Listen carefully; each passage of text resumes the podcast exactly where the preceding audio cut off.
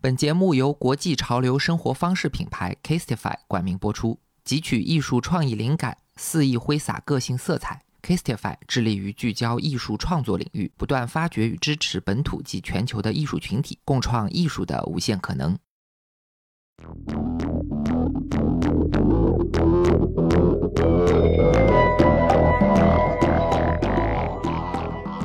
各位朋友，大家好，欢迎收听剧谈社，我是主持人罗素志。什么是艺术？过去的人可能会想到拉斐尔、米开朗基罗这些古典大师，或者是欧洲学院的架上绘画。那再往后呢，引领风潮的人物就成了印象派大师，还有马蒂斯、毕加索这些现代绘画的巨匠。随着时间的发展，杜尚的小便池这样的装置，阿布拉莫维奇的行为，还有杜塞尔多夫学派的一些摄影作品，也都被纳入了艺术的范畴。所以说，艺术的定义它并不绝对，不同时代的人呢，可以有截然不同的理解。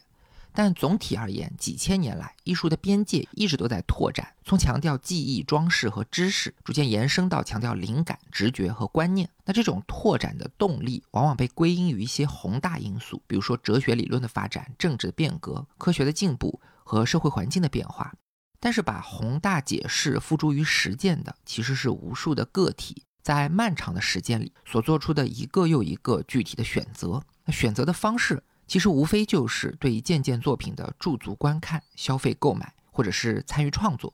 可以说，这些对于艺术的欣赏、消费和创作的行为，犹如一张张选票，决定了一件作品和一个艺术家在艺术史上的位置。那到了今天，前所未有的数字技术也颠覆了艺术的创作和交易的方式。过去高高在上的艺术，不再只是殿堂上的陈列、博物馆里的展品，它们可以作为数字图像，在手机和电脑上被欣赏。可以融合于各种的影视作品，被更多的人观看，也可以融于服装，被人们所穿戴，当然也能够融于手中的手机壳上，时刻陪伴我们左右。所以说，艺术的边界还在继续模糊，门槛还在降低，变得越来越贴近普罗大众的生活。艺术的新定义或许正在酝酿，而在酝酿的过程中，年轻一代对于艺术的喜好将成为他们手中的选票，参与定义新时代的艺术如何成立。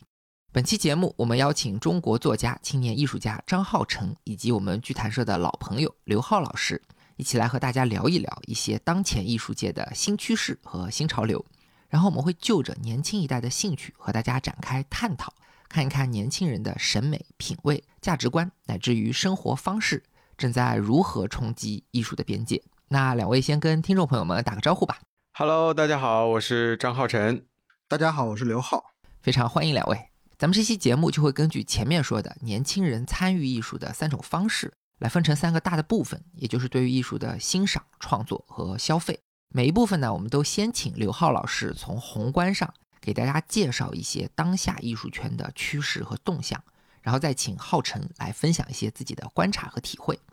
那咱们就直接进入主题吧，先聊一聊对艺术的欣赏问题。其实在介绍前沿艺术、新潮艺术之前，有一个非常重要的前提，就是艺术本身一直都在演变，哪怕今天我们最熟悉的古典艺术，它也不是天然存在的。所以刘浩老师，您可以先简单介绍一下，从古到今所谓的艺术到底是由哪些因素所造就的？这其实是一个很大并且也是一个比较复杂的一个问题，因为它谈到了在时间长河当中，艺术它到底有哪些新的东西和哪些推进和演变。我们简单的稍微概括一下，有几个核心的点。第一个呢，我们可以统称它就是在技术和材料上的一个变化。那这个在西方最明显的，我们就要说到文艺复兴时期了。这个时期在技术、在材料、在绘画的颜色也好、笔刷也好，包括它画布的变化，都对整个它艺术的呈现起到了非常重要的一个作用。像在技法上呢，在西方透视的逐渐的成熟，从中世纪比较扁平化的这么一个艺术呈现，逐渐演变出了带有大量的这种透视关系啊，人和人之间的绘画的位置，包括光影的这种变化都更加的真实。那这个例子就非常多了，包括像米开朗基罗、拉斐尔大幅的壁画，也包括像提香啊这种非常有神话故事的这么一些，像维纳斯的诞生、波提切利的这种作品等等。那么第二个呢，我们能看到整个社会的变化，包括贸易啊、商业呀等等的这样的一些变化，也是文艺复兴时期在威尼斯就是非常的明显。能看到大量的商品的进入啊，这种贸易的发生，大量的优质的皮草啊、丝绸啊的出现。所以我们看到像文艺复兴时期在威尼斯画派中间，像提香就有非常艳丽的颜色。那还有呢，很重要一点就是思想方面，我们说的文艺复兴文艺复兴它一定是要有一个复兴的对象。那这中间呢，我们就会看到了大量的考古，在当时十四世纪，当时大量的考古的东西的出现和研究，新的文本的出现，让它重新看到了当年的辉煌。那这个时候人文主义这种反宗教的情绪就出现了。呃，最后一点很重要呢，就是创作的动机和接受的对象。那艺术的产生，从早期的为了皇权王权为了权贵，到中世纪西方为了宗教为了教堂的壁画，在咱们这边呢，比如说皇室的画院这种宏大叙述主题下面创作的作品，逐渐慢慢的从工业革命从启蒙之后变成了艺术家个人的表达。那我们现在如果跟艺术家对谈，经常会听到艺术家自我，就是我是怎么看这个世界的，我是怎么理解艺术的，我跟我的周围的环境是有怎么样一个关系，来诠释这么一个过程。所以大致的这么一个流程的话，我们可以分成几类，当然这个肯定不全面啊，就是希望能帮助大家大致有这么一个概念。好的，感谢。所以艺术的产生和发展的原因，总体来讲呢，有这么几个大的方面，就是材料和技法的进步，商业和贸易的传播，思想和哲学的变革，还有创作者的动机和服务对象的变化。其实这些因素不但塑造了我们熟悉的古典艺术，对我们今天的艺术一样也起着至关重要的作用。比如我们说材料和技法，今天就有各种的数字工具，甚至有 A I 这样的强大辅助。然后商业和贸易，今天的全球化是发展到了前所未有的程度。当然社会思潮在今天是空前的多元化，那艺术服务的对象呢，就更加下沉了，除了权贵富豪，很多艺术也是给普通人看的。所以在这样的背景下，今天所诞生的作品和人们欣赏的方式肯定也是焕然一新。所以刘浩老师，您接下来能不能给我们举几个具体的例子？那今天来看的话，尤其是近十几二十年科技的变化，对于整个艺术的走向有很多新的东西是之前从来没有出现的。比如说像 N F T 的艺术出现， N F T 这个技术呢，还是用于在链上进行认证的这么一个技术，因为艺术的唯一性就跟它特别契合啊，那这种契合就造成了 N F T 艺术品在网上，包括在我们传统的拍卖行中间就引起了轰动的一个效应。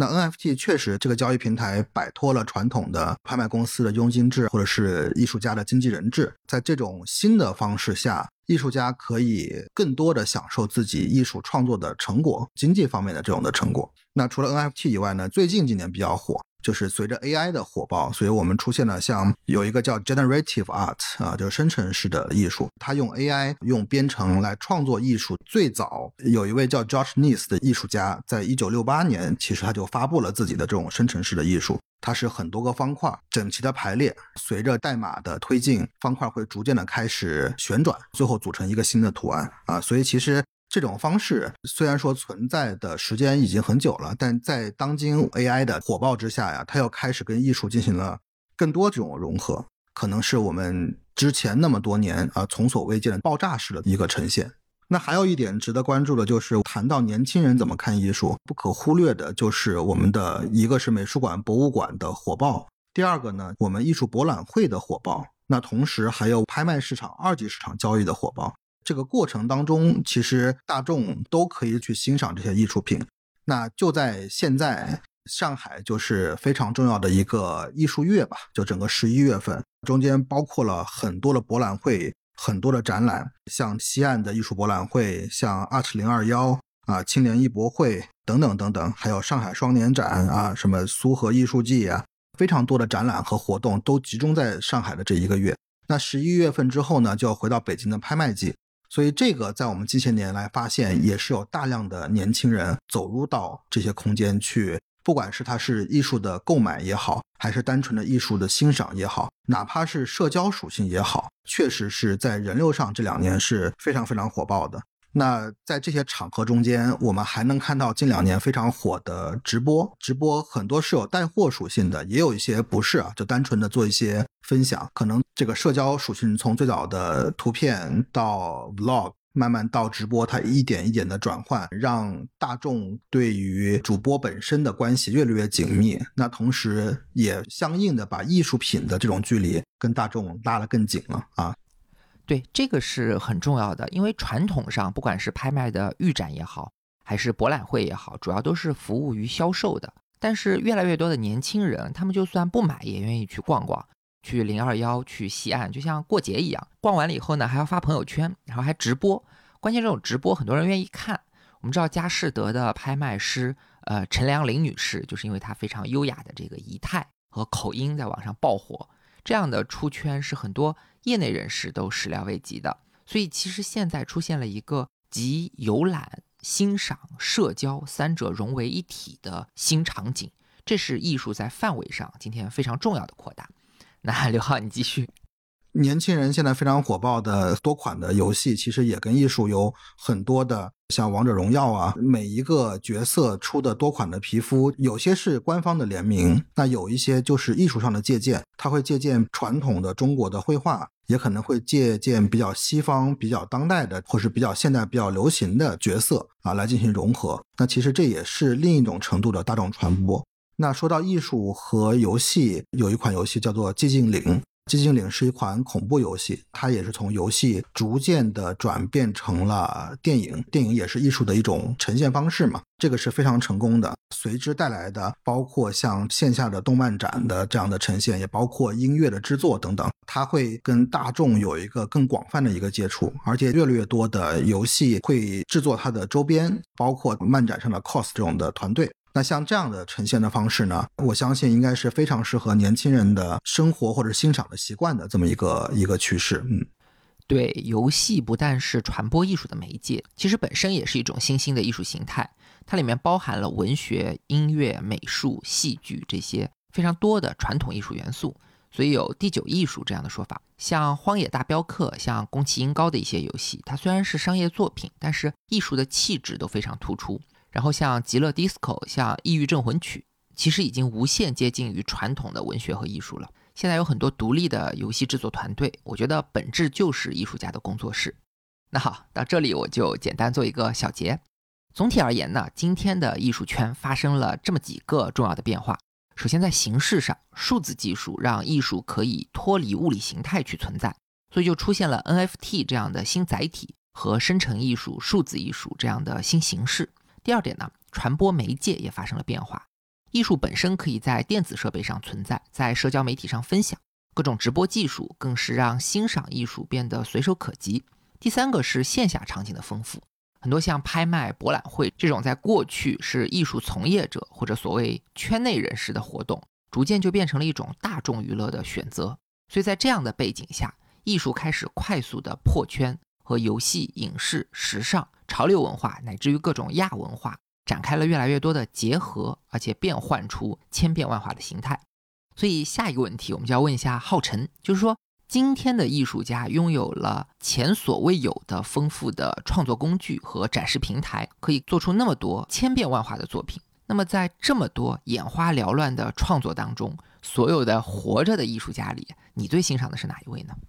就其实我这个人还挺博爱的，就像看一个爱一个，但是我就发现这几年反复爱上的一个艺术家是奈良美智，因为我觉得他的作品是有很多浪漫的小孩气质的，因为他的主角都是小孩子和动物嘛，但是那个同时呢，小孩子都是龇牙咧嘴的，眼神也特别不友善，带着一点成人化的反差，就是孤独的同时又很治愈。过了这么多年，每次看到他的作品的时候，我总会被那种反差感一下给戳中，然后包括我自己身上带着一点成人的那种戾气啊，都被那些孩子啊和动物一下子给消解了。现在很流行一个词叫提供情绪价值，我反正看奈良美智的作品都能感觉到那种放松，有点无所畏惧的感觉，包括也很流行说什么稳定发疯嘛，看到他的作品很想把他的作品挂在墙上，就是三个字别惹我的那种感觉。你刚才提到奈良美智的两个词，一个叫情绪价值，一个叫稳定发疯，其实都是现在网上很流行的概念。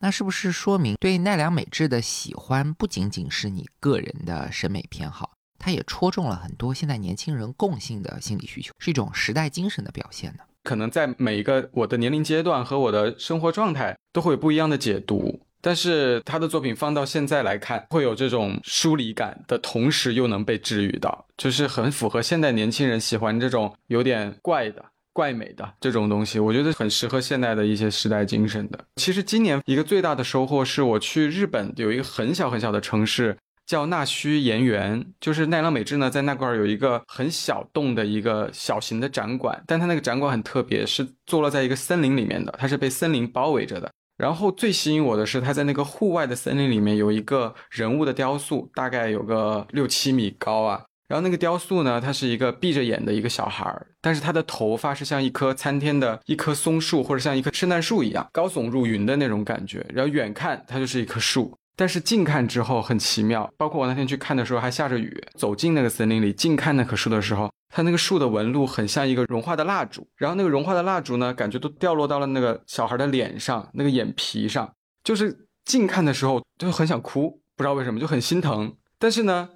同时又被治愈，就觉得好美好，就坐落在这个森林里面跟这个自然结合在一起。我觉得他的作品永远都给我带来这种感觉，就是非常的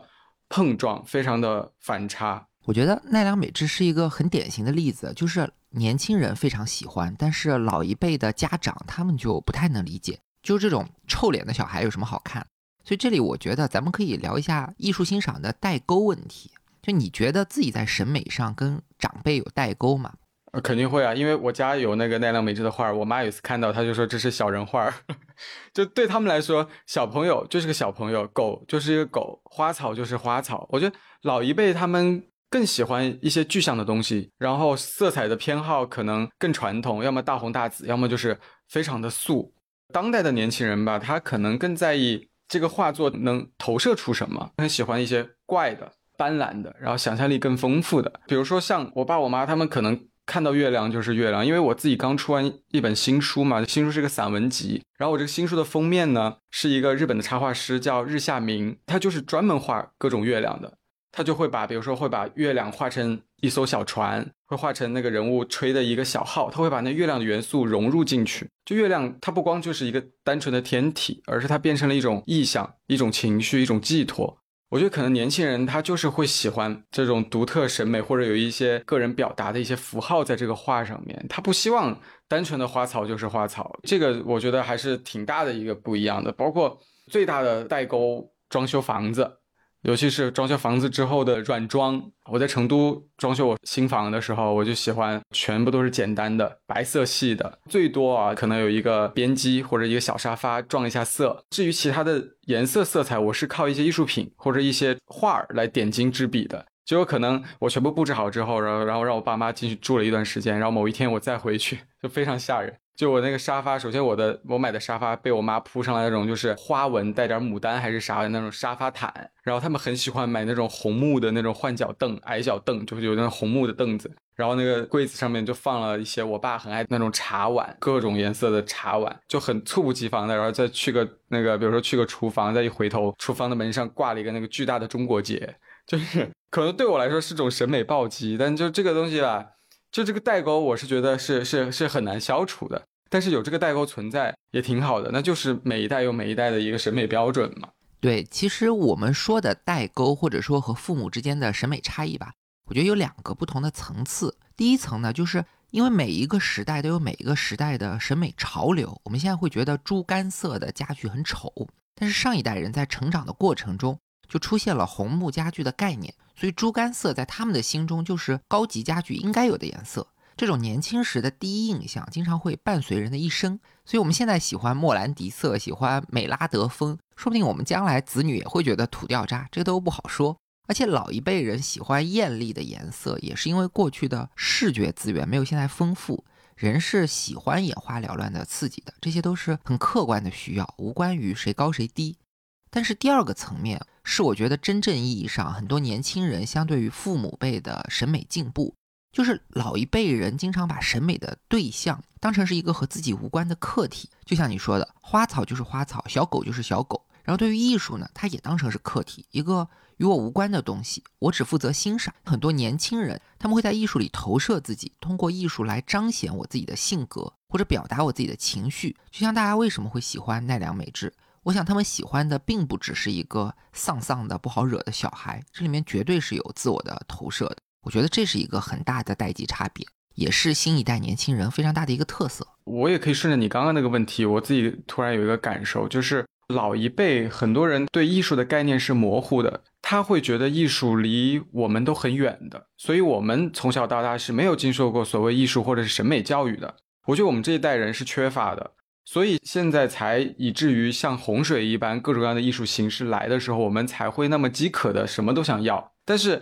至少对于我父母来说，从小到大没有给我太多关于审美或者艺术方面的教育，要么他们觉得不必要，要么就觉得艺术这两个字对他们来说太高了，绝对不在生活追求的一个清单里面，一定是在解决很多事情之后再来讨论这个事情。可能对他们来说，欣赏艺术的场景永远只能在美术馆、博物馆，但是其实我们连去看美术馆和博物馆的次数都很少，至少在我以前的教育当中。但是我觉得这几年吧，突然好像年轻人都特别在意艺术，或者在意这种审美仪式感的东西，包括欣赏艺术的场景也发生了很多变化。就不管现在爆红的一些博物馆啊、美术馆，可能从睁眼开始，年轻人就特别渴望看到这样的艺术的一些渗透在生活当中。就比如我自己平时一睁眼起来喝咖啡，我会选一个好看的马克杯，马克杯上可能印了各种不同的艺术家的画也好，或者一些联名的一些装饰也好，然后包括现在的咖啡店、服装店，甚至服装本身都是很多有艺术的形式的。包括我自己也是写书的嘛，每本书的书籍的封面都是非常讲究的。就可能对于现在年轻人来说，欣赏艺术的场景它已经不局限于一个实在的场合了，而是它生活中的方方面面。就包括我自己用手机的手机壳都是这个样子的，都是方方面面。甚至我现在桌上摆着那个我那个蓝牙耳机的那个耳机套，它可能都是一种艺术表现形式，就是随处可见。我觉得这件事情是一件好事，我相信在中国有很大一部分我这个年纪的年轻人，小的时候是很难真正理解什么是艺术的，唯一理解的艺术可能是美术课上教的那些名画，但是不太懂艺术。这几年我是觉得呈现一个还挺井喷的一个东西，大家在意这件事情了，在意很多生活中以前可能就觉得啊、呃，牙刷就是个牙刷，一个 一, 一瓶水就是一瓶水，但现在可能更在意呃，比如说买回来的牙刷的包装，这瓶水的那个水上面的包装，就可能更在意这些东西了。解决温饱之后就会在意审美上面的一些需求。对，为什么老一辈人会觉得艺术离生活很遥远？我觉得有一个很重要的原因是，传统上的古典艺术它本来就离普通人的生活很遥远啊，拉斐尔、米开朗基罗、卡拉瓦乔这种人，要不就是服务于宫廷，要不就是服务于教会，要不就是服务于大商人，他们的作品本来就不是给普通人看的。但是现代社会比之于古代有了一个本质的变化，就是变得扁平了。过去少数人独享的绝对稀缺的资源，现在是能够通过各种各样的形式让普通人也能享受到。这就涉及到了我们下一个要讨论的话题，就是艺术的跨界。我记得一个很有趣的例子是，很多国内的七零后八五前这一代人，他们的西方古典音乐启蒙其实是通过了《猫和老鼠》这个动画片，这是很经典的音乐艺术跨界和动画结合的案例。那到了今天，艺术在大众文化里的渗透当然就更加显著了。我们前面说到了书籍、服装、马克杯和电子游戏，那作为国际潮流生活方式品牌， CASETiFY 也主张把艺术和日常生活相融，让电子产品配件不再只起到保护性的功能，而是成为一个展现艺术的平台，让高高在上的殿堂艺术也能够进入更多人的生活。比如说他们跟卢浮宫合作，把蒙娜丽莎、胜利女神这些艺术瑰宝，甚至是卢浮宫本身的这种玻璃金字塔的设计都呈现到了手机壳上。他们也跟大都会博物馆合作，重点去表现跨文化、跨时代、跨艺术风格的作品，进行一种科技配饰的再造。还有一个案例就是他和宫里的世界合作，以中国宫廷的美学和色彩搭配为基础，深入故宫的一草一木、一砖一瓦，重点去展示中国传统文化的魅力。这些都是非常有趣也非常成功的跨界案例。所以下一个问题，咱们还是继续提问浩辰，就是请你就着艺术跨界这个话题来聊一聊，除了刚才咱们提到的一些场合，你还会期待艺术元素出现在哪些生活场景里呢？我在日本旅行的时候，我经常爱去一个地方，是地铁站或者是他们的高铁站，就因为在地铁站高铁站里面有非常多的那种广告招贴，一些商品啊、游戏啊、影视产品的那种广告。我特别爱看的就是日本各个小城市或者乡村的那种旅游的招贴海报，设计的都非常美。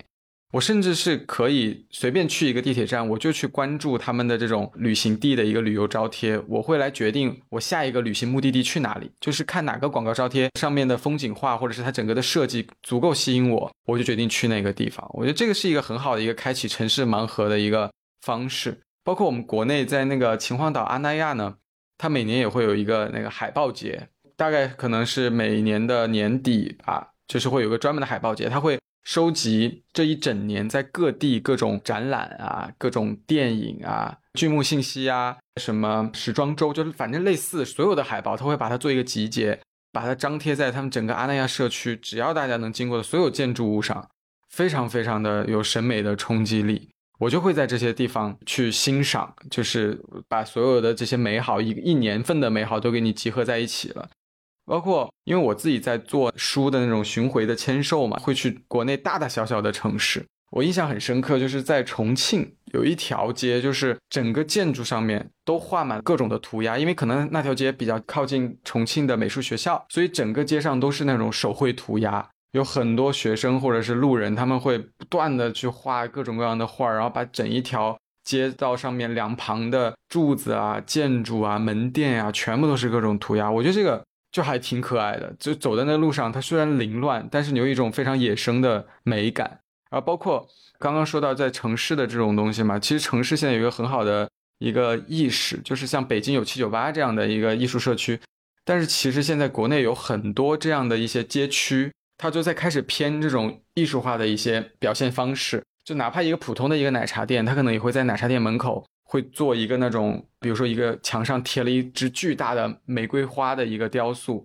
或者是一个很大的一个充气的一个一个爱心。我觉得这是一个很好的方式，就是一个奶茶店不光是一个普通奶茶店，一家服装店不光是一家服装店，它可能围绕这个服装店，它做了很多艺术上面的一些，它本身就是一个展览场，大家也愿意去看。呃，现在大家的消费诉求也不光只是为了买货，那买货我可以去网上买，包括现在直播经济也那么发达，大家也可以去直播间买。但大家为什么要去线下去购物、线下去消费呢？更大的目的其实还是这些消费给大家提供的一些其他方面的情绪上的满足。我觉得这个艺术的场景，我觉得特别特别很当下，就说不定未来也会，我在想象啊，就是等到再进一步的一个消费场景的时候，线下的消费场景它会变成什么呢？会不会每一个商铺、每一个消费点都变成了一个小型的一个展馆呢？就很有可能的，因为未来它就是会这个样子的。大家不是单纯去买东西的，而是真正去体现所谓个人、实现个人价值的。我觉得可能这个是一个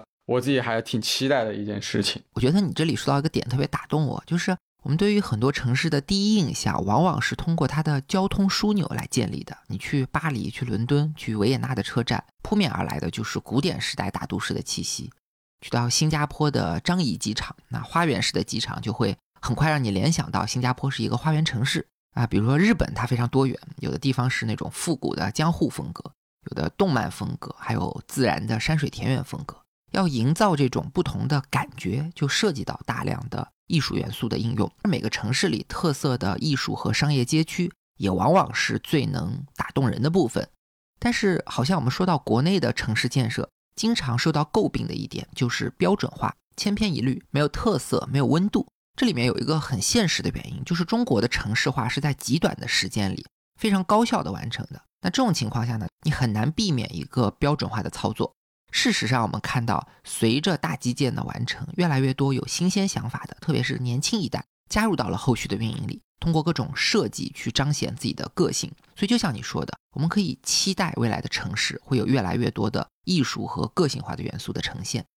对，你说的这个我也特别有感触，我跟你想法一模一样。我就是觉得因为城市建设就像你说它没法以标准化来弄嘛，但是随着年轻人逐渐上马，他一定会对这些基础建设会有更高的一些要求，或者是更高一个审美需求。包括刚刚说像国内的那个地铁站，其实像深圳，我自己那个展览的策展人嘛，他其实去年他就在深圳的时候做了一个展览，它是专门设立在每一个地铁站里面的，它在地铁站里面做了一个小型的那种摄影展。就这个其实是你得当地城市政府得给很大的支持才能做这件事情，但是我觉得已经开始有这样的意识了，就是地铁站或者是高铁站它不光只是让大家匆匆忙忙来上车下车的，其实它是有很高的一个审美需求的生活仪式感在里，地铁站里面也可以承载很多艺术的一些表达，我觉得这个也是挺期待今后会变成一个什么样子的。哎，你说到深圳我想到一个特别好的案例，就是深圳的南头古城，把古城改造成商业街其实是现代城市很常见的一个操作嘛，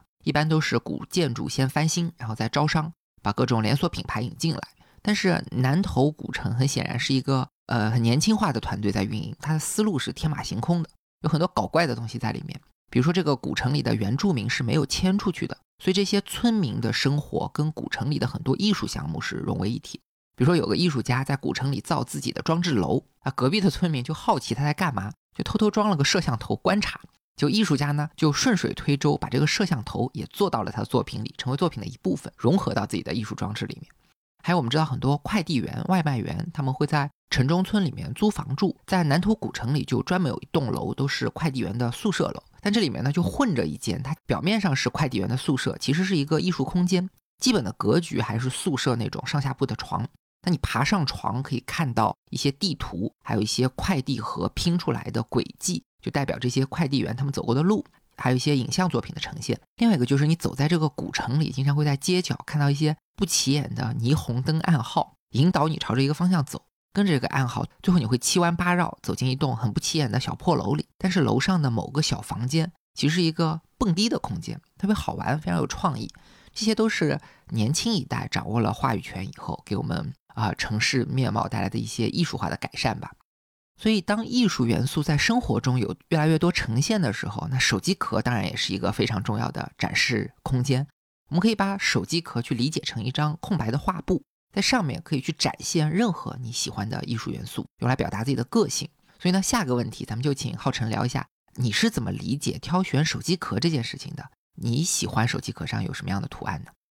手机壳对我来说是非常重要的穿搭一环，因为它对我来说是我每天穿搭的一部分，就我的穿搭除了我的衣服鞋子还有出门的一个手机壳，因为没办法现在就是手机大家基本上都是会随手都拿在手上的，所以它就是特别直观，包括你在社交场合也是，它能非常直观的展现你这个人的性格。就很多人现在很流行拿一些就是有像大字报一样的那种手机壳，什么别别惹美女或者是什么发财之类的，它会放在手机壳上，很快能彰显个性。所以我自己家里有非常非常多的手机壳，而且我不是那种就是一个手机壳用很久的人，我会根据我每一天出门的衣服的配色心情啊，就会换一些跟我的衣服配色相搭配的一些颜色或者是图案。而且现在年轻人很讲究玄学嘛，就是我希望手机壳还是有一定美好的寓意在的，所以我的手机壳选择一般都是要么图案我自己看着非常治愈，或者是它要么有非常好的寓意，太丧太灰暗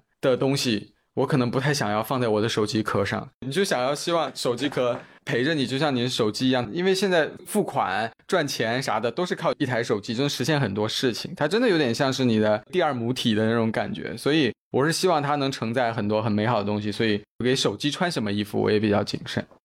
对，其实有时候我们是可以通过手机壳去判断对方是一个什么样的人的，可能稍微年长一点的朋友都会经历过智能机以前的时代，在苹果手机一统天下之前，其实手机的设计是千变万化的，你经常可以根据一个人的手机来判断这个人的身份还有性格，比如说黑莓，用黑莓的一般就是商务人士，用诺基亚呢就非常务实非常可靠，然后我记得摩托罗拉有一个可以旋转的手机，用这个的人就很时髦，但是后来手机形态基本上就固定了，就是一个大屏，所以你想要表达自己的个性和身份就只能靠手机壳了啊！你别看手机是个很新的东西，但是通过日用小物来表达自己，这个是从古到今都有的。过去的人可能会看你用什么鼻烟壶，拿什么扇子，你这个扇骨是象牙的还是香妃竹的啊？扇面写什么字画什么画，基本上就能判断你是个什么样的人了。那说到这里，我们的第一部分艺术的跨界和年轻人对于艺术的欣赏就聊得差不多了啊。最后一个问题，要不还是请刘浩老师从艺术家的角度能不能来给我们补充一些比较成功的跨界案例呢？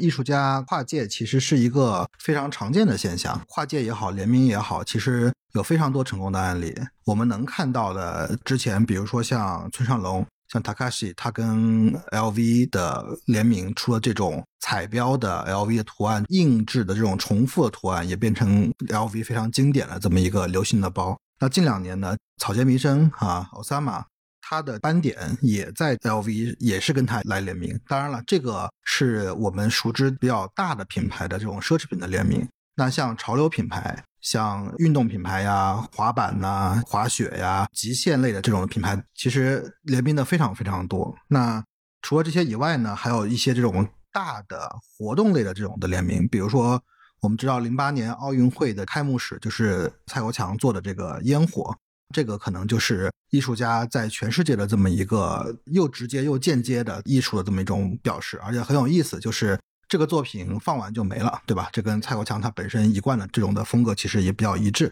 然后刚才浩辰提到的东西我也是很有感触，刚才提到了说以后每个店都可以变成展览馆，这个其实已经逐渐的还真的是在往这方面转换和出现。我前段时间去伦敦，去了泰特当代艺术博物馆，看到了泰特中间它其实每个展厅都单独聘请了策展人，那每一个小的展厅，这个策展人都会做，比如说艺术家与城市、艺术家与个人、性别在艺术中的展示、战后艺术的重新解读，其实就是把整个大的当代的馆打成了小的点，然后通过小的点一个一个来展现。所以你走过每一个展厅，它没有严格的按照时间顺序来走，是一个一个现在当下很时髦或者是值得我们反思的这些概念，然后从而进行它艺术品的摆放和呈现。那像这种方式其实真的是在当代的商业环境下面其实也是适用的，根据你自己的商品属性，根据你的氛围属性，包括刚才提到的咖啡厅和画展之间的关系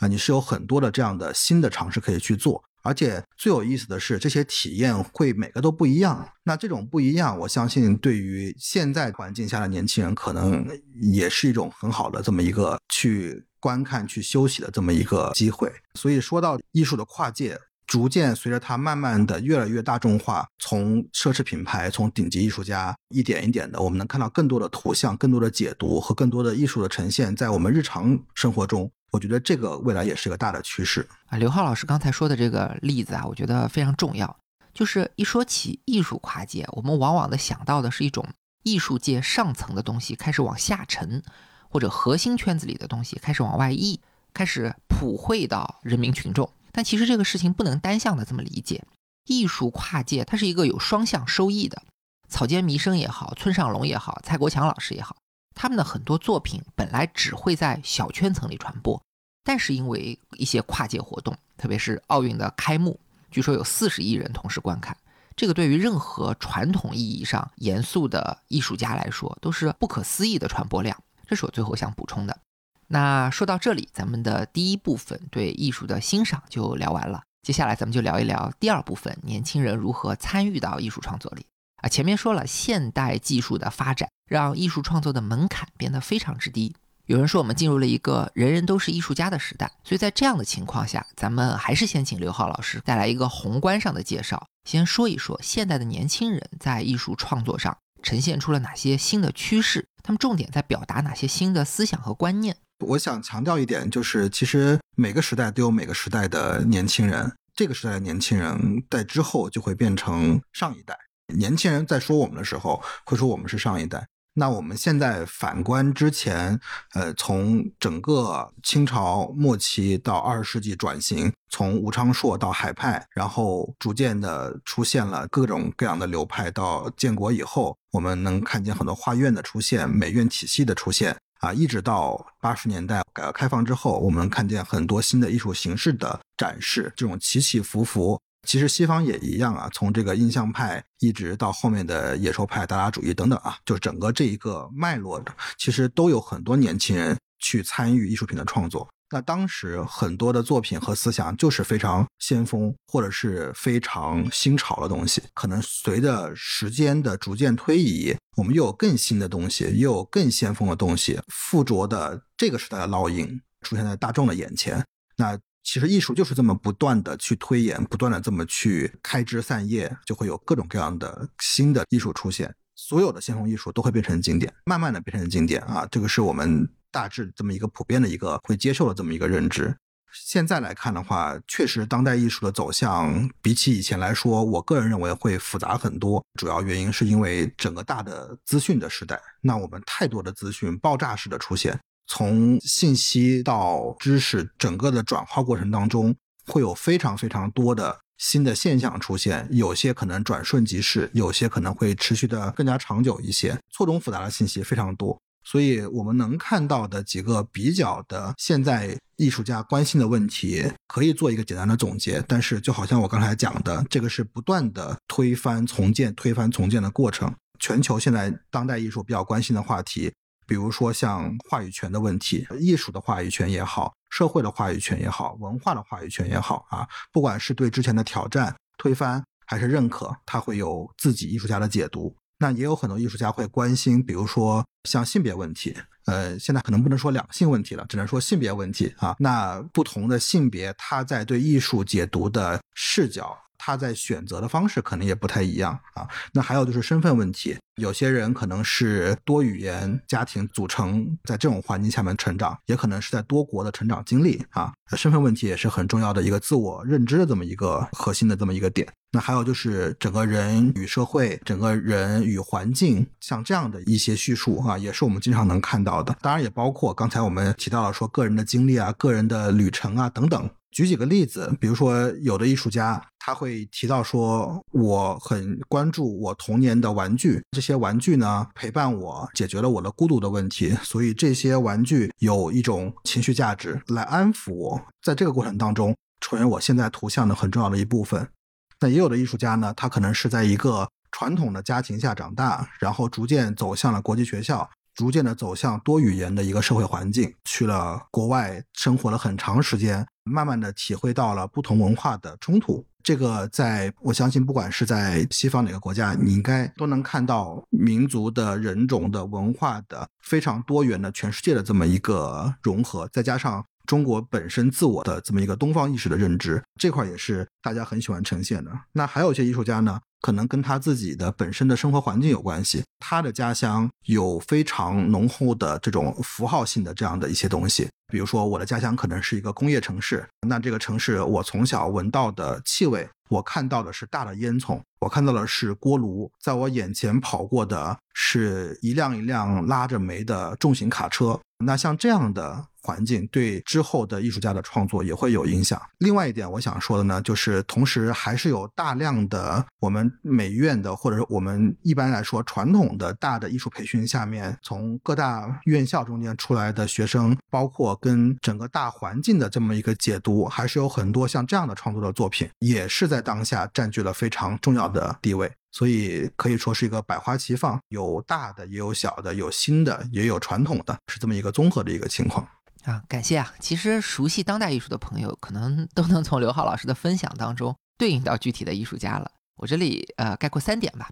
第一，就是所有人都年轻过，很多我们熟悉的经典艺术其实也就是几十几百年前当时年轻人创造的。第二呢，每一个时代有每一个时代的主旋律，任何艺术家都很难摆脱于他们所处的时代精神来进行创作。第三，就是我们今天的年轻艺术家，我个人觉得相比于前辈们，一个很大的改变是宏大叙事的比重降低了很多。在二十世纪初二战冷战这样的时期，很多艺术家是愿意站在人类命运的高度去思考和创作的，但是今天的艺术家经常是从个人的角度去看世界，分享一些自己对世界的体会。其实浩辰也是一位这样的青年艺术家，从二零二零年开始，他以流浪的树为主题创作了一系列的油画作品，讲述的是一棵树降落在孤独的星球上，开启一段寻找自我意义的旅程一系列的故事。那 CASETiFY 现在正在推出我爱的艺术，让每个我肆意出彩艺术主题活动，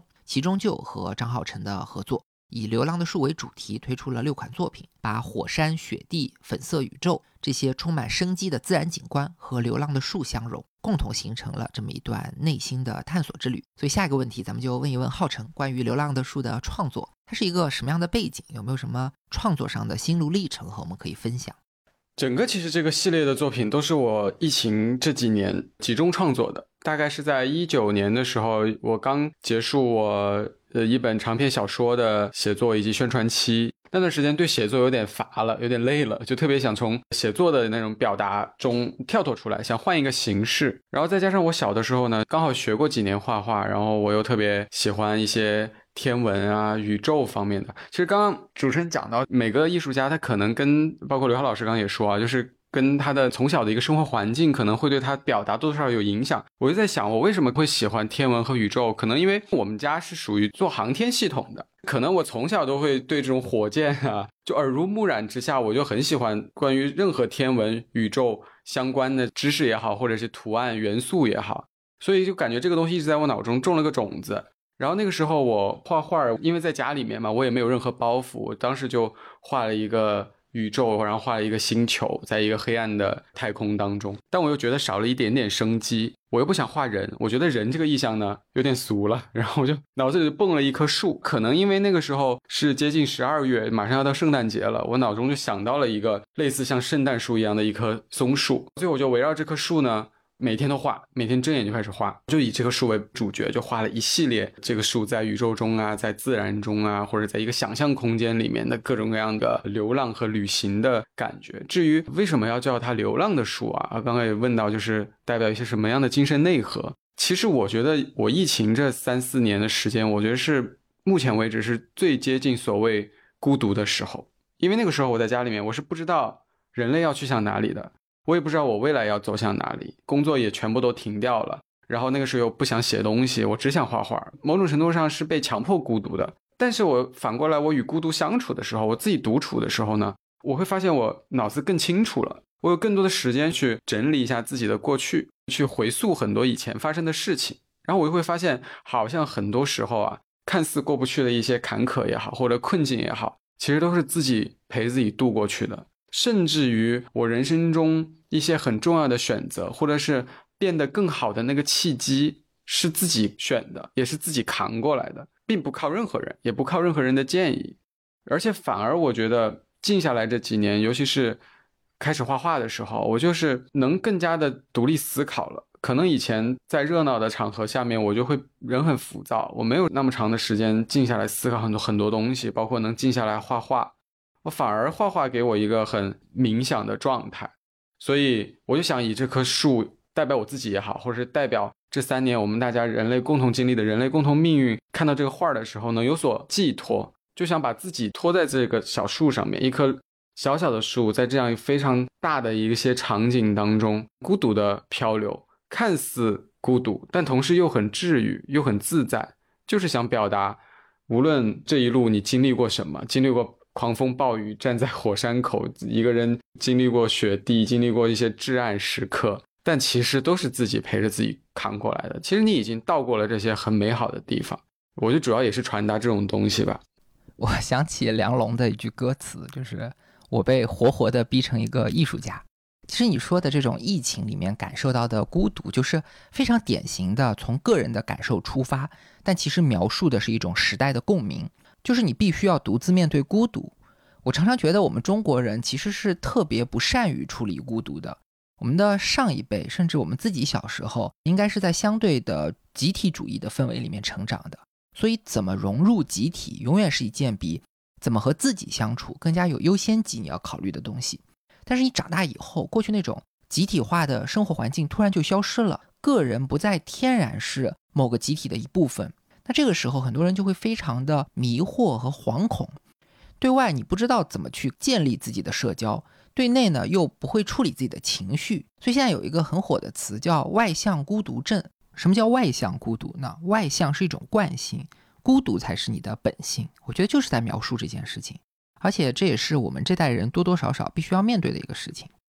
其实我觉得我很大的一个感受是，因为我是九零年，每次做一些签售活动，我面对的很多是零零后或者是九五后，他们情绪上的问题甚至比我想象中啊更严重。就是很多的大人或者是我们的长辈，他们会觉得所谓的那些困境啊，所谓的过不去的东西，更多的是专门赚到钱，有没有吃饱，有没有穿暖，他们就觉得孤独孤独是个什么东西？他们就情绪，你们你们这一代人吃饱穿暖，天天这么乐呵，一个手机那么多信息可以玩的，怎么可能还有什么情绪上的问题？但是偏偏年轻人最痛苦的就是要解决情绪的事情，而且要解决孤独这件事情。因为我们都是独生子女，属于从小就是被父母眼皮子底下成长起来的，然后突然把你流放到社会的时候，你一下子不知道该怎么解决很多席卷而来的这种孤独感和困境了。再加上很多时候我们在学校里学的都是正儿八经的课文，然后又考试，然后家长又不允许早恋，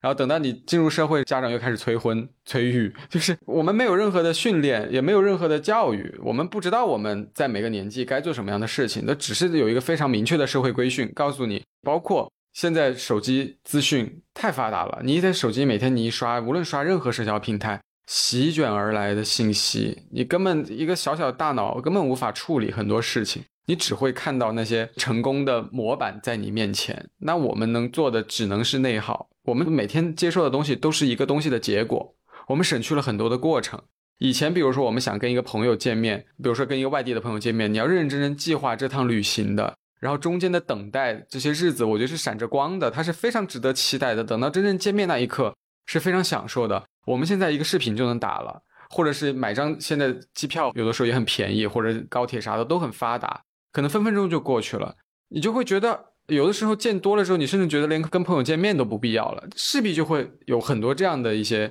影响。但是这个东西呢，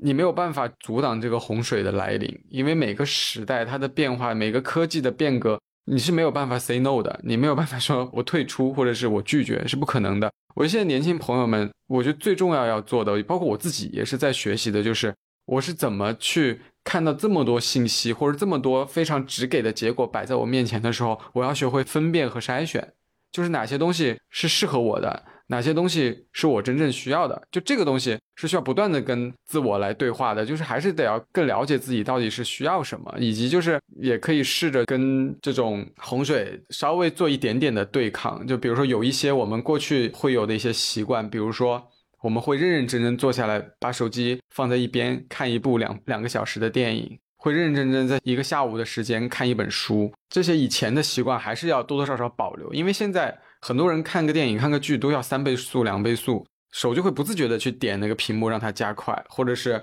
听书也不看书了，就听书，五分钟听完一本书。就还是要尽量避免这些可能会改变能让自己静下心来的这些方式，不要完全被这个洪水给盖过了，那以至于刚刚讲到的什么外向孤独症这个东西呢，因为我自己有的时候也会有这样的，我唯一能做的就是跟自己自洽。我觉得以前年轻人那么焦虑和内耗的原因，就是因为不断的在折磨自己，做自己不想干的事情。我以前经常听一个词叫跳脱出舒适圈嘛，我曾经也跳过，这几年我觉得我跳出舒适圈，我最大的收获就是发现我自己根本不适合随便乱跳。就是我觉得舒适圈啊，有的时候是不用跳的，我觉得舒适圈是要自己扩大的。我们一个人的一生能在我们的舒适圈里面做到让自己满意，就已经很不容易了，以及要花费很长的时间和心力。你跳半天，你自己身上的这碗水也给也给洒光了，最后换得的就是一身内耗，就觉得哇，我当时为什么要这么做？其实年轻人老讲躺平躺平，但其实有的时候只是一点气话和一点玩笑话，但是不见得躺平就是一件坏事。那躺平也有很多躺平的方式，躺平是个非常极端的词，但是你是可以试着让自己松弛一点，放松一点的。最重要的还是要接纳自己，这个还是比较重要，因为你不接纳自己，自己只会内耗，不停的内耗，内耗的结果很多年轻人就病了，焦虑了，这个真的挺不好的啊、嗯，还是注注注意身体吧，我觉得大家啊，我觉得你说的特别好。其实现在的年轻人都要面对一个困境，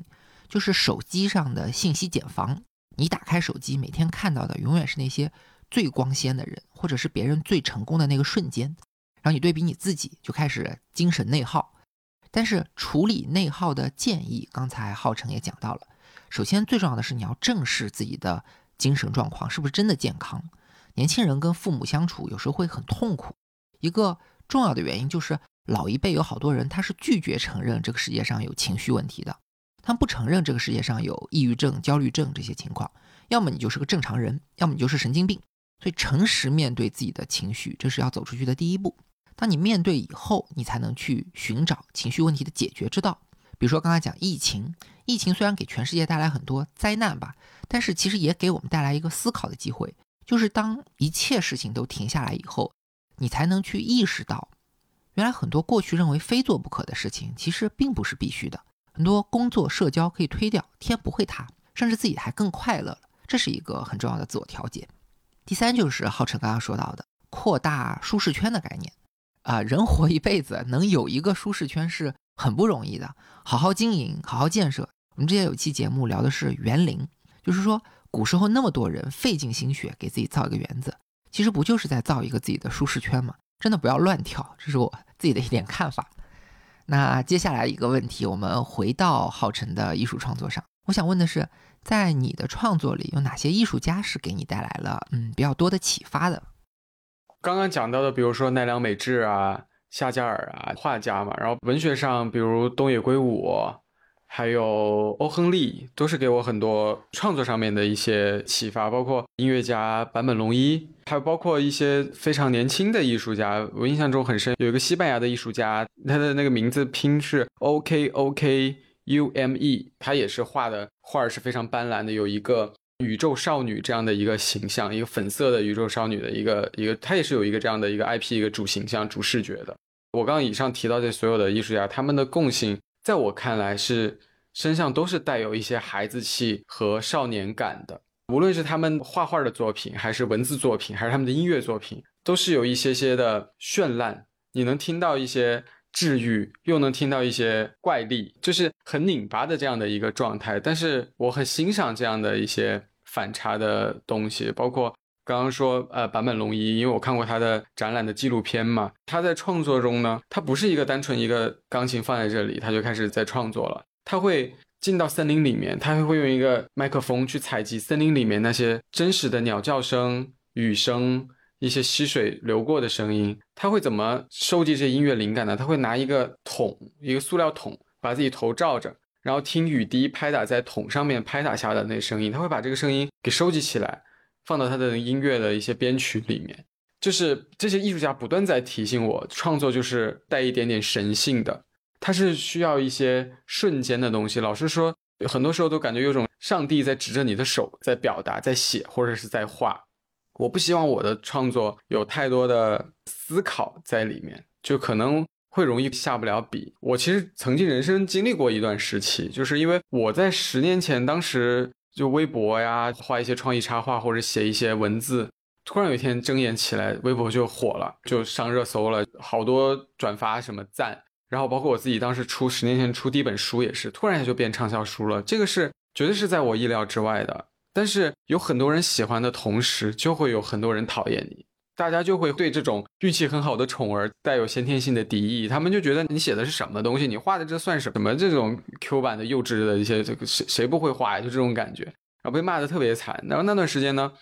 加上我自己也很小嘛，二十出头，我就很在乎这种评价，我就后面再写东西我会变得非常谨慎。然后我每写一段呢，我就想要把它试图想润色成那种就大家看上去特别文学的句子或者文学的段落，就写着写着我自己都讨厌写东西这件事儿了。我觉得这个东西是特别可怕的，就是我会发现写作明明是我的兴趣，或者画画它明明是我的兴趣，当我被这些压力和包袱加深之后，它就会变成一个任务，或者是变成一个好像我根本无法真正触碰到它，我就会往后拖，往往后缩，往后退，就这个是我特别怕的。也是到了后面很多年之后，包括其实疫情之间，我开始画油画也是给我一个很好的一个冥想的一个状态，更多我觉得给我自己带来满足和满意以及成就感的和价值感的，还是我当下非常没有包袱的直接去画，直接去写，就这个东西它是带一点点神性的。所以以上提到的所有艺术家也好，还是很多我经常在社交媒体还是在出门在任何场合下看到一些艺术作品，我非常非常欣赏那种特别直给的，像一个孩子一般，没有特别多包袱，懂得直接上手，也懂得及时停手的这种表达。其实因为我不算是一个特别科班出身的所谓艺术家画家，我会非常坦诚，我就是流浪的书这个主题我都是在疫情期间三四年集中创作的，我也没有学太多理论上面的东西。当然必须要讲啊，就是我画到一定阶段我还是需要这些理论上面的培训的，我未来还是想去认认真真上上课的去学一些，确实画到一定阶段会发现会有瓶颈的。但是我一直在回溯，就是我当时下第一件事为什么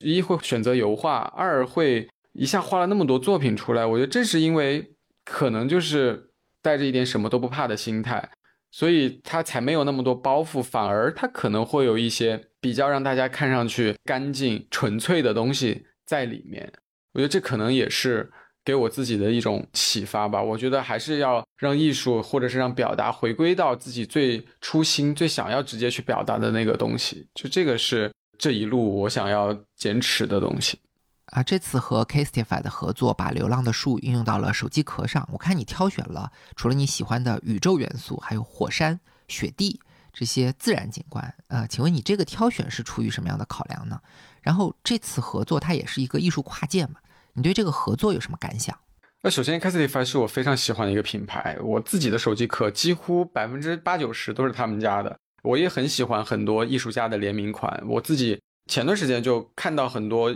无论是年轻的艺术家还是在国内外都非常知名艺术家的一些联名，我都会第一时间收集，包括我印象中还很深刻迪士尼啊哈利波特的联名，因为我非常喜欢迪士尼所有的动画和哈利波特，所以我都第一时间就买了收集了。然后这次也非常荣幸吧，能跟 CASETiFY 做一次联名的合作。我们当时在选流浪的树画作的时候，除了刚刚说到的宇宙元素，为什么要选火山和雪地呢？因为对我来说当时为什么会画这些画，因为自然的大景观景观足够大的时候，它越能体现到这棵树的渺小，它就有种伟大的渺小感。大景的孤独它会被一棵树的自在和独立给冲刷掉，反而能变得很有力量，那棵树你就感觉它的生命力特别的顽强。就比如说那幅雪山也是整一片的雪山，雪山上面没有其他任何的人或者是动物或者生命，但有一棵这样的一个松树在这个雪地中间，但其实仔细看那雪地上面有一串那个树的脚印，就感觉这棵树它是活着的，它是在往前行走的，它是走到一半停滞下来，像一个照片一样它会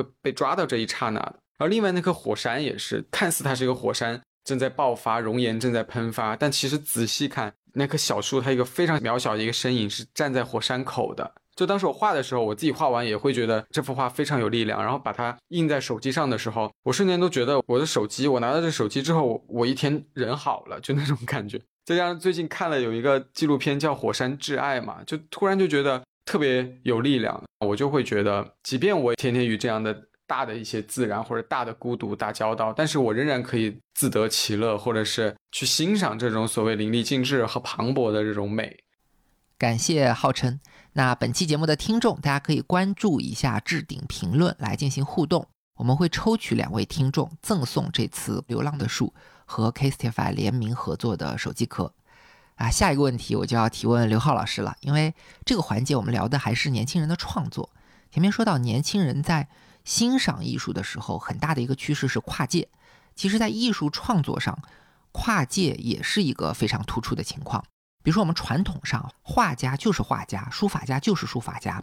雕塑家就是雕塑家，身份的边界是用技法作为基础来划分的，泾渭分明，非常清晰。但是呢，现代创作里很多艺术家是摆脱了单一的身份，可以用多种媒材和形式来进行自己的创作，甚至很多艺术家他只是提出一个想法，然后由他的工作室甚至是外包团队来完成。可以说艺术家是变得像导演一样。你觉得像这样的背景下，现在艺术家的这些技法基本功这些能力还重要吗？或者说在技法之外还有什么特质对于艺术家来说是特别重要的？这个又是一个非常大的一个问题。我觉得其实这个核心的问题在于我们创作作品的本心，你想表达的核心是什么？其实咱们还是要回归到艺术史的推进过程当中，在二十世纪初期有一个大的变化，就是我们传统意义上这种艺术的整个的崩溃或者是消亡和推翻。这中间最出名的就是杜尚的小便池，艺术无关乎于技法，或者说技法只是中间的一个表达工具而已。这个东西能不能定义成艺术品，你还是要看艺术家本身创作的动机和他想要表达的核心思想。更进一步讲的话，我们为什么要称他们是艺术呢？对吧？艺术本来也是一个人造的概念，所以在这种大的思考下面，你的艺术的呈现方式也会有非常多的创新和尝试。很多东西可能不太被看作为艺术的范畴，但随着时间的推移，它又慢慢纳入了艺术的领域范畴当中，这个都是有可能的。在这种艺术的本身概念对它提出很大的挑战的这么一个前提之下，技法是不是重要？一定程度上来讲它是重要的，但是艺术家创作的内心能否达到手口一致或手心一致的这样的一个表达是我们比较看重的。那当然了，在传统上来讲，我们会觉得说技法需要一定的积累和沉淀，但是我们也能看到很多的例子，比如说很多人很年轻，这个艺术家可能他就因为各种各样的情况人就不在了，但是他的作品成为非常伟大非常重要的作品，尤其在维也纳分离派中间是有几位是这样的。那在这种情况下面，你说他的技法有沉淀有沉积也不太那么能站得住脚啊。我觉得在现在这个时间点来看的话，我们所谓的起心动念啊，就是你创作艺术你要表达的东西，反倒于来讲具体技法上你是用 A I 也好你是用画笔也好显得不是那么的重要。也有很多艺术家确实所有的媒介都跨啊，我所有的都来使用，但是我表达我的思想反映我的本心在某一个时间点都是一致的，我觉得这一点是比较重要。所以我刚才听浩辰讲的关于年轻人对孤独的看法，其实这一段就非常非常的有力量，那这段在作品中间的展现我觉得应该是能得到非常多年轻人的共鸣的。对，这里面就牵扯到一个很重要的话题，就是我觉得大家也不要过分的夸大，认为今天做艺术就和过去是完全不同。艺术本身是具有永恒性的，过去的好作品在今天也会发光，那今天的人如果能做出真正的好东西，穿越回去，我相信毕加索甚至是达芬奇也是能够欣赏的。所以技术和媒介影响的是艺术的呈现，它的外在，但艺术的本质内核还是一个思想。毕加索他又画画又做陶瓷又做各种项目，马蒂斯说他最重要的作品不是绘画，而是自己设计的、呃、玫瑰金教堂。然后我们说高迪是建筑师，但是他的手稿也是非常优秀的绘画作品。其实浩辰也是一个在形式上会去跨界的创作者，除了画画你也写作，写散文小说，也做编剧。那你是怎么理解不同媒介和形式之间的差异呢？比如说你自己在创作的时候，当你有了一个思考有了一个灵感，你会怎么去挑选我今天把它变成一幅画还是呃做一篇文章？因为我其实无论是写小说还是画画，我都是先脑子有画面感，就是画面先行的。如果今天这个画面它出现的是一个比如说就是刚刚提到的一个火山喷发的一个场景，那我知道我把它写到小说里面或者影视剧里面它很难实现，所以我可能就会把它变成一个更有直接直给的靠画面就能让大家感受到这种冲击力的，我会采用画画的方式。但如果它是一段情绪的这样的一个画面，比如说一个病床上面一个男生躺在病床上，一个女生坐在他旁边，我就会想象他们之间一定会发生很多情绪情感的流动，这个可能靠画你很难去把它完整的呈现，我需要大段的篇幅去描述两个人的身份职业以及他们的情感的一个脉络，所以这个时候我可能会把它变成一个小说的文本。因为我自己从小说然后一路做编剧这样过来，我也有很多感触，是因为刚好我今年有一个电影叫《念念相忘》，然后它其实是改编我十年前写的一个同名的一个小说，一个轻小说，大概两三万字的这样一个小说改编成一个电影的，然后今年上映了。因为我全程参与了那个电影的一个改编嘛，我自己最大的感受就是其实《念念相忘》的小说它是相对偏文学性的，它是双线叙事，现在和过去同时进行的。现在线呢是男女主他们两个人在车里的一段对话，来引出女主她在青春的时候跟这个男主发生的一段青春爱情故事，大概是这样的。直到最后结尾的时候，最后点出哦，其实在车上的那个男主是女主的想象，其实男主已经死掉了，然后女主为什么会在车里呢，是因为她就是去开车去墓地看望男主的，这么一个带一点点反转的这样的一个本子。但是如果把它变成电影表达，首先就是影像艺术它必须直给，尤其商业片啊，它不能像文学有那么多的留白，包括画面如果男生女生全程是在车里面的一个对话戏，商业片是不允许的，文艺片可能可以。所以在做电影的改编的时候，就是直接把现代线两个人讲话的这一趴全部都做了删减了。因为它有影像的呈现，我自己就会加很多，因为我很爱宇宙嘛，就刚刚说的航天这些火箭什么的，所以就在电影里面加了一些关于宇宙的想象空间，用特效，两个演员吊威亚穿着宇航服在宇宙当中影像画面能直接给观众冲击的这样的情节放到电影里，然后包括呃还有两个人一起看火箭，就这种可能在书中靠一两句话就能写完，比如说女主做了一个梦，然后梦境她在宇宙中漂流，可能就结束了一句话，但如果把它变成影视作品里面的画面来说，它就能给观众更多直给的想象力和冲击。所以这种是做小说文本和这种影像文本是完全不一样的。对，其实不同媒介会适合去表达不同的内容。我们知道呃，村上春树有一个小说叫《烧仓房》，然后被李沧东改成了电影《燃烧》，这两者都是非常优秀的作品，但是侧重点或者说内核其实是完全不同的。另外，创作者本身其实始终都会有一个基本的出发点，比如说我们之前采访过金宇澄老师，他是非常优秀的小说家嘛，同时也画画，所以他说他画画的时候首先要想一个故事，比如说他画爱思公寓，这是上海的一栋建筑，他在脑子里先想了一个完整的故事，有头有尾，起承转合都有，但是最后落到画面上的就是一只巨大的手把爱思公寓掀开，下面是一张女人的脸，你是没有办法根据这个画面去反推他脑子里的故事的，但是呢也给了你想象的空间。我觉得这也是一种很有意思的呃创作跨界。那咱们到这里第二部分对艺术的创作就聊完了，当然是以浩辰本人的创作作为案例，呃，探讨了一些年轻人的精神健康问题，也讨论了跨界创作这个很有意思的话题。那接下来咱们就进入节目的第三部分，聊一聊年轻人对于艺术的消费。同样的，咱们还是先请刘浩老师来进行一个总的盘点，现在的艺术消费总体上是一个什么样的局面呢？好，年轻人的艺术消费在这两年是特别的兴旺。那我给几组比较有意思的数据，一个呢是二零二二年当时出了一组数据，是专门研究分析中产阶层这一部分人收藏购买艺术品，他们的渠道是什么。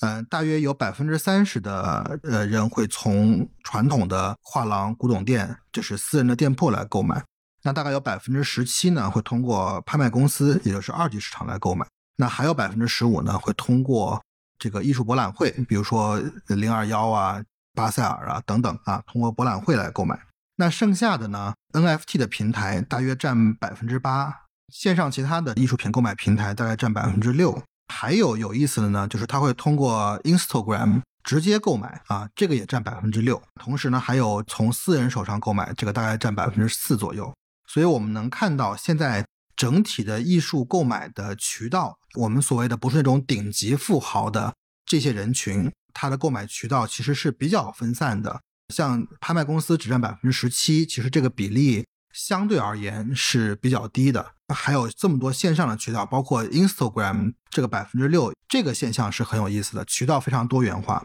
这个第二组数据呢，就是二零二二年全球几大拍卖公司之一的苏富比，他们公布了他们二零二二年整体的成交的这么一个记录，然后中间呢他们提到了说我们艺术品的多元化以及数码化的市场是非常成功的吸引到了新的客户。那我觉得这群客户可能主要以年轻人为主，然后并且在二零二二年超过 百分之四十 的进投者是苏富比的新客户，那这个也是一个新鲜血液涌进市场的这么一个体现。同时呢，在新一代的藏家当中，四十岁以下的进投人数是屡创新高，在这一块它可能比之前翻了好几倍，所以可见这个时期其实是一个艺术品收藏交接的一个过程。传统的上一代的藏家其实逐渐慢慢的从财富上也好，从艺术品的筛选的权利也好，在逐渐的过渡给下一代。所以我们在拍卖公司这个比较象牙塔的这么一个艺术品交易的场合能看到这些数字。那就亚洲而言呢，苏富比其实也提到了亚洲客户的进投人数也是破了新的记录，其中四十岁以下的进投人数是去年的三倍，这个增长就非常非常大了。并且亚洲藏家人均的消费比二零二一年是高出了 百分之二十， 那它的进投的金额也比其他地区高出了 百分之四十， 这是一个非常明显的，还是在口罩当中的这么一个期间就有这么明显的一个增长，那今年可见有可能会更高。我们可以看到年轻人在积极的参与像苏富比这些大牌拍卖公司的这些竞拍活动。另外呢，分散了新的渠道，大量的从 Instagram 也好，从线上平台也好，从 N F T 平台也好，可能参与的年轻人的人数是非常多的。同时这个现象也出现在画廊购买呀，也包括我们去巴塞尔看到大量的年轻人过来参与到艺术品的收藏和购买和欣赏过程当中啊，所以年轻人如何消费艺术品在这一方面的体现我觉得还是非常明显的。除了这些我们说传统的艺术品收藏投资这个领域以外，大量的艺术品消费其实也是非常明显，像大量博物馆的艺术品的周边，包括它的文创，不管是故宫的也好还是大英博物馆的也好，那几乎是爆款爆品，是一出来就被抢购一空，甚至还出现了这种跨国代购的倾向，像罗浮宫的也好摩马的也好，这种购买力和这种对艺术的热情，我觉得除了在传统的渠道以外，可能在文创和周边这块更加的让我们看到可喜的这么一个非常繁荣的景象，这中间年轻人的贡献肯定是功不可没的。所以年轻人如何消费艺术品，我觉得跟传统的既有类似又有不同，它有在传统的延续的一面，也有自己开创出的新的板块。所以现在这个现象对于整个艺术大的产业大的行业，其实它的带动性是非常明显的。感谢，我这里稍微再拓展一下。其实说起艺术消费，我们一般会划分一个叫一级市场、二级市场和三级市场。大家可以简单理解成，你买一个艺术品，如果直接跟艺术家买或通过中间人买，比如说画廊、经纪人这些，那都算一级的市场。你也可以去拍卖公司竞价，或者说从其他的平台甚至从其他的藏家手里直接买，这就属于二级。然后三级市场呢，一般会指艺术授权，就包括各种复制化啊、周边啊、文创等等。刘浩老师的数据说明，年轻人的艺术消费在这三个市场的增长都非常强劲。但是除了这些量变以外，艺术消费在数字化的影响之下也产生了一些质变，比如说很多传统的销售正在转为线上销售，包括拍卖它会变成网拍，这是渠道的数字化。然后艺术品本身也在数字化，比如说前面我们说了 N F T 的出现非常重要，以前我们很难想象数字化的图像能够卖钱，那 N F T 的火爆就证明不但能卖还非常贵。另外一个艺术消费里面不能忽视的现象是，很多买家的背景发生了变化。艺术消费的核心群体当然是很富的富人，但我们这个时代的特点是出现了一批以科技特别是互联网为背景的富豪，这些人的品味、消费观和传统富豪其实差别非常大。很多数字艺术的作品、生成艺术的作品、N F T 的作品，其实都是根据他们的品味来创作的。当然这里面我们也必须要澄清一件事情，就是投资艺术和消费艺术这两件事情其实不能完全划等号。我个人的理解是，艺术投资是以价值增长为目的的，需要的是一种理性的判断，去考虑艺术品在市场上的存量啊、供求关系啊、稀缺性啊、流动性啊，这些非常客观的指标。但是艺术消费是以体验和愉悦为目的的，不管我的金额大小，我花出去这个钱，我希望要买到快乐，买到情绪价值。所以除了传统上的一些艺术家作品、艺术的周边、艺术的文创或者含有艺术元素的工艺品和设计品，我觉得都可以纳入到广义的艺术消费的范畴里。所以下一个问题我们就问一下浩辰吧，就是在你的所有艺术消费里，有没有特别喜欢的一样东西能够聊一下，来跟我们分享？嗯，我想分享一支钢笔，就这个也是我在文具店里面买到的。首先这个钢笔它是限量的，全球只有三百八十八支。为什么呢？首先吸引我的是，我刚刚也讲到我很喜欢宇宙天文类的元素，所以这支钢笔上面正面它是一个爱因斯坦的一个画像，它是画师在珍珠母贝上面用颜料画上去的，一点点手工画上去的。然后背面更吸引我，背面是一个九大行星图。但是最厉害的是这支钢笔它的笔帽上面，当时它这个钢笔的品牌公司，他们就相当于在拍卖会上拍下了爱因斯坦相对论的原件，然后呢他们把这个爱因斯坦的相对论原件切割成了三百八十八份不一样的小小的一个字母也好，或者一个小小的一个纸片也好，把它镶嵌在了那个钢笔的笔帽上面。就因此呢，这三百八十八支钢笔每一支都独一无二的，所有的元素全部戳中了我，就当下就觉得这个这钢笔上写了我的名字，然后因此就买回来收藏了，然后放在我书架的 C 位上面，就是永远我就一抬头就能看见它，给我一些召唤或者是灵感吧。我觉得这个是不仅给我提供了所谓的情绪价值，然后更多我也觉得它首先也有自身的价值，然后另外就是就是那种艺术品的那种惺惺相惜的召唤吧。我觉得这个是很重要的。包括我自己平时买很多所谓的艺术品的标准，因为我自己不是做艺术品投资的，所以我更多不是看它自己本身的价值，那未来会不会比如说我卖掉之后还还能赚多少钱，就绝对不会在意这些。我更多的可能还是在意当下心里面的召唤吧，心里面的感觉吧，就投不投眼缘。它不仅是一个死物，对我来说它是一种频率，它可能当下我们就同频了，就撞上了，就我可能还是比较喜欢这种有趣的，然后或者是跟我自己生活中有点相关的这些东西。我觉得浩辰说的这个案例是一个非常典型的年轻人消费艺术的画像。你说这里面几个戳你的点其实都有普遍性。首先就是我要喜欢，比如说天文的元素，爱因斯坦的元素，我要买自己喜欢的东西，而不是别人告诉我的好东西。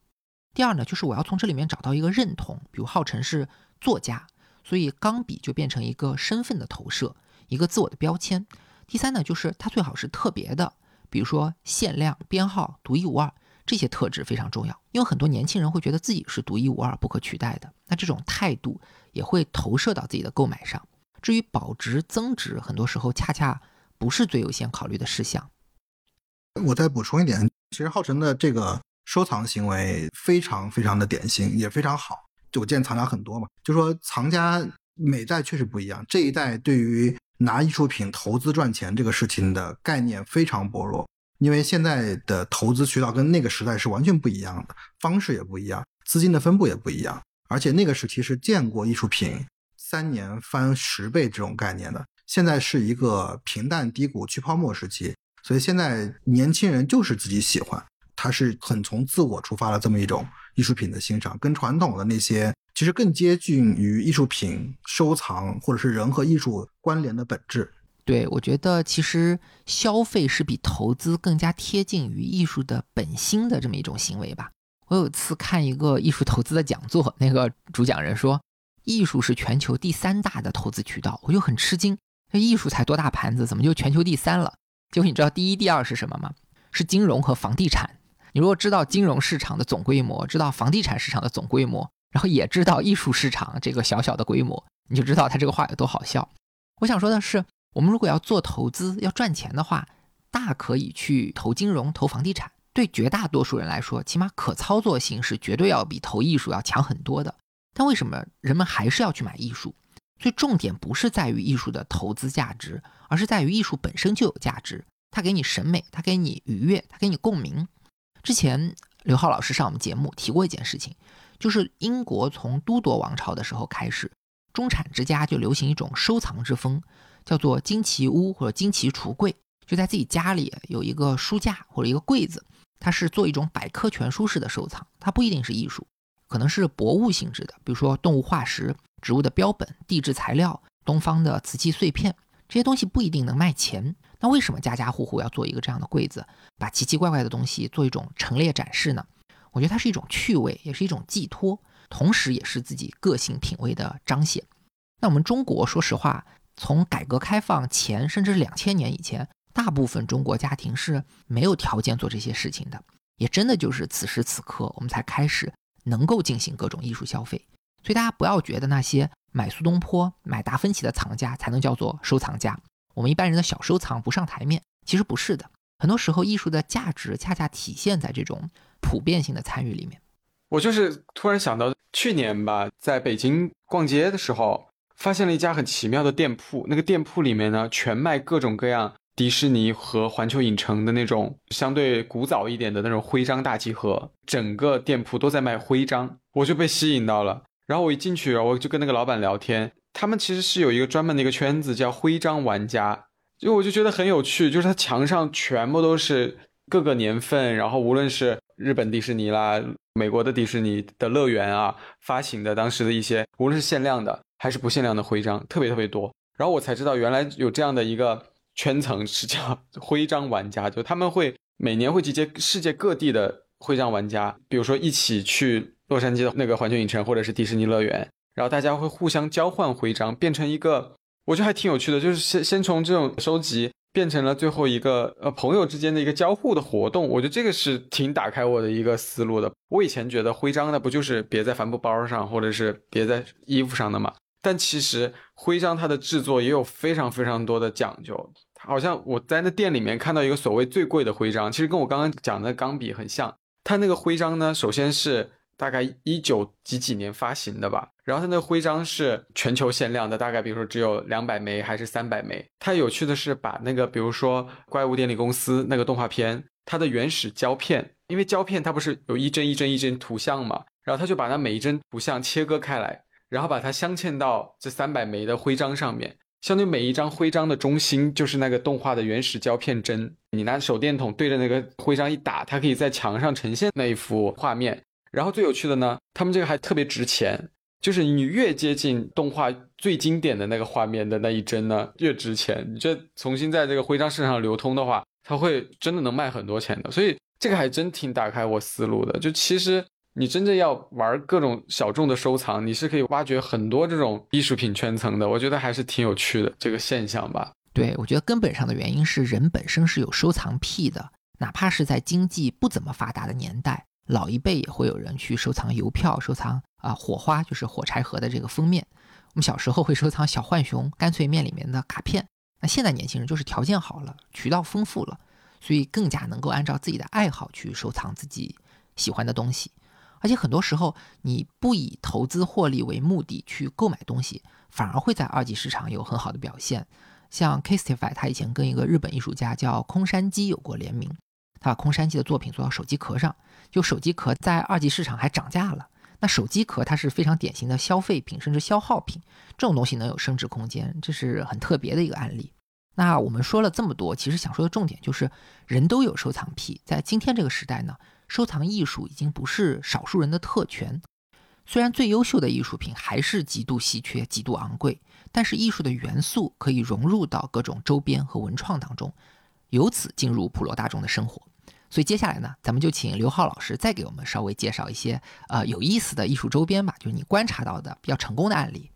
艺术周边和文创现在非常多啊，很流行，年轻人呢也非常喜欢，参与度也非常高。呃，我想聊另外一个角度，就是大艺术的周边的这么一个概念。这什么意思呢？就是比如说你去看一个展览，很多人会打卡，大部分的打卡方式是和艺术作品来进行合影，这个是比较传统的。近几年呢，我们会发现这个展览做得非常好，中间它会专门设置一些，比如说一个作品的图像的一个放大，或者是把某一个平面的作品 三 D 化或者是场景化，这些地方的打卡往往在社交平台上面会非常的流行。有两个展览可以分享，一个展览呢是在重庆美术馆，当时做的是戴泽先生的，这个是很重要的一位在央美的一位老先生，他当时创作的一系列的这样的作品跟重庆相关的作品。那在这中间呢，他画过小熊啊，画过豹子，这个熊呢是熊妈妈和熊孩子，妈妈带了两只可爱的小熊，当时呢他们就把平面的图片 三 D 化做成了玩偶，然后做了一整面的玩偶的小熊，这个就是当时在某些社交平台上面非常流行的这么一个打卡点啊。呃，同时呢他们还做了很多的联名，这个也可以看成是艺术衍生和周边的一种形式。那它跟当时跟南方的一个奶茶品牌在奶茶杯上都做了这个图片的这种联名，这个也是有非常大的受众，包括他们还跟某些酒精类的饮料啊也做了一些联名。这是戴泽先生的展览，非常成功，从关注度到人流量都是反响非常好，尤其在年轻的群体当中。另外一个呢，其实他展过一次了，现在正在深圳美术馆刚开展的这个深圳美术馆在那边展览，就是我们非常传统的齐白石的艺术，但是呢北京画院把齐白石的艺术大量的数字化，做了很多声光电的呈现，整个场景的营造非常成功。比如说你能跟着齐白石的小虫一点一点体验齐白石的穿梭在他的紫藤当中，在他的瓜果之上来回的给你去展现他的这个精妙绝伦的这种笔触。所以你看这些展览的时候，跟我们传统的观展方式你有更多的体验感。那这些体验感其实严格上来讲也可以说是艺术作品本身的一种延伸。放在现在的概念，我们说它是大周边大文创，就是文化再次创意解读啊，也可以在这个范畴之内。所以我觉得现在的形式是非常非常多，大家有机会还是多去看展览，我觉得购买实体的周边也好，看这些周边衍生出的当代的这种艺术解读也好，都是非常好的体验啊。刚才讲的这两个案例其实非常重要啊，因为戴泽和齐白石都是典型的老一辈艺术家，或者说我们的爸爸爷爷辈会喜欢的东西，那很多年轻人会觉得有点过时了，其实不是的，优秀的艺术它一定经得起时间考验，但是确实你要让普罗大众去欣赏，必须要采用一些新的方法，给他们一个台阶。所以戴泽和齐白石的展能够成功，恰恰就说明只要有适当的呈现方式，年轻人是完全能够欣赏老一辈的艺术的，其实也包括像张大千啊、傅抱石啊、吴昌硕、啊、这些老一辈的艺术家。那说到这里时间也就差不多了，咱们最后再问浩辰一个问题，来作为咱们这期节目的收尾吧，就是你有没有喜欢的艺术周边或者文创能和我们分享的？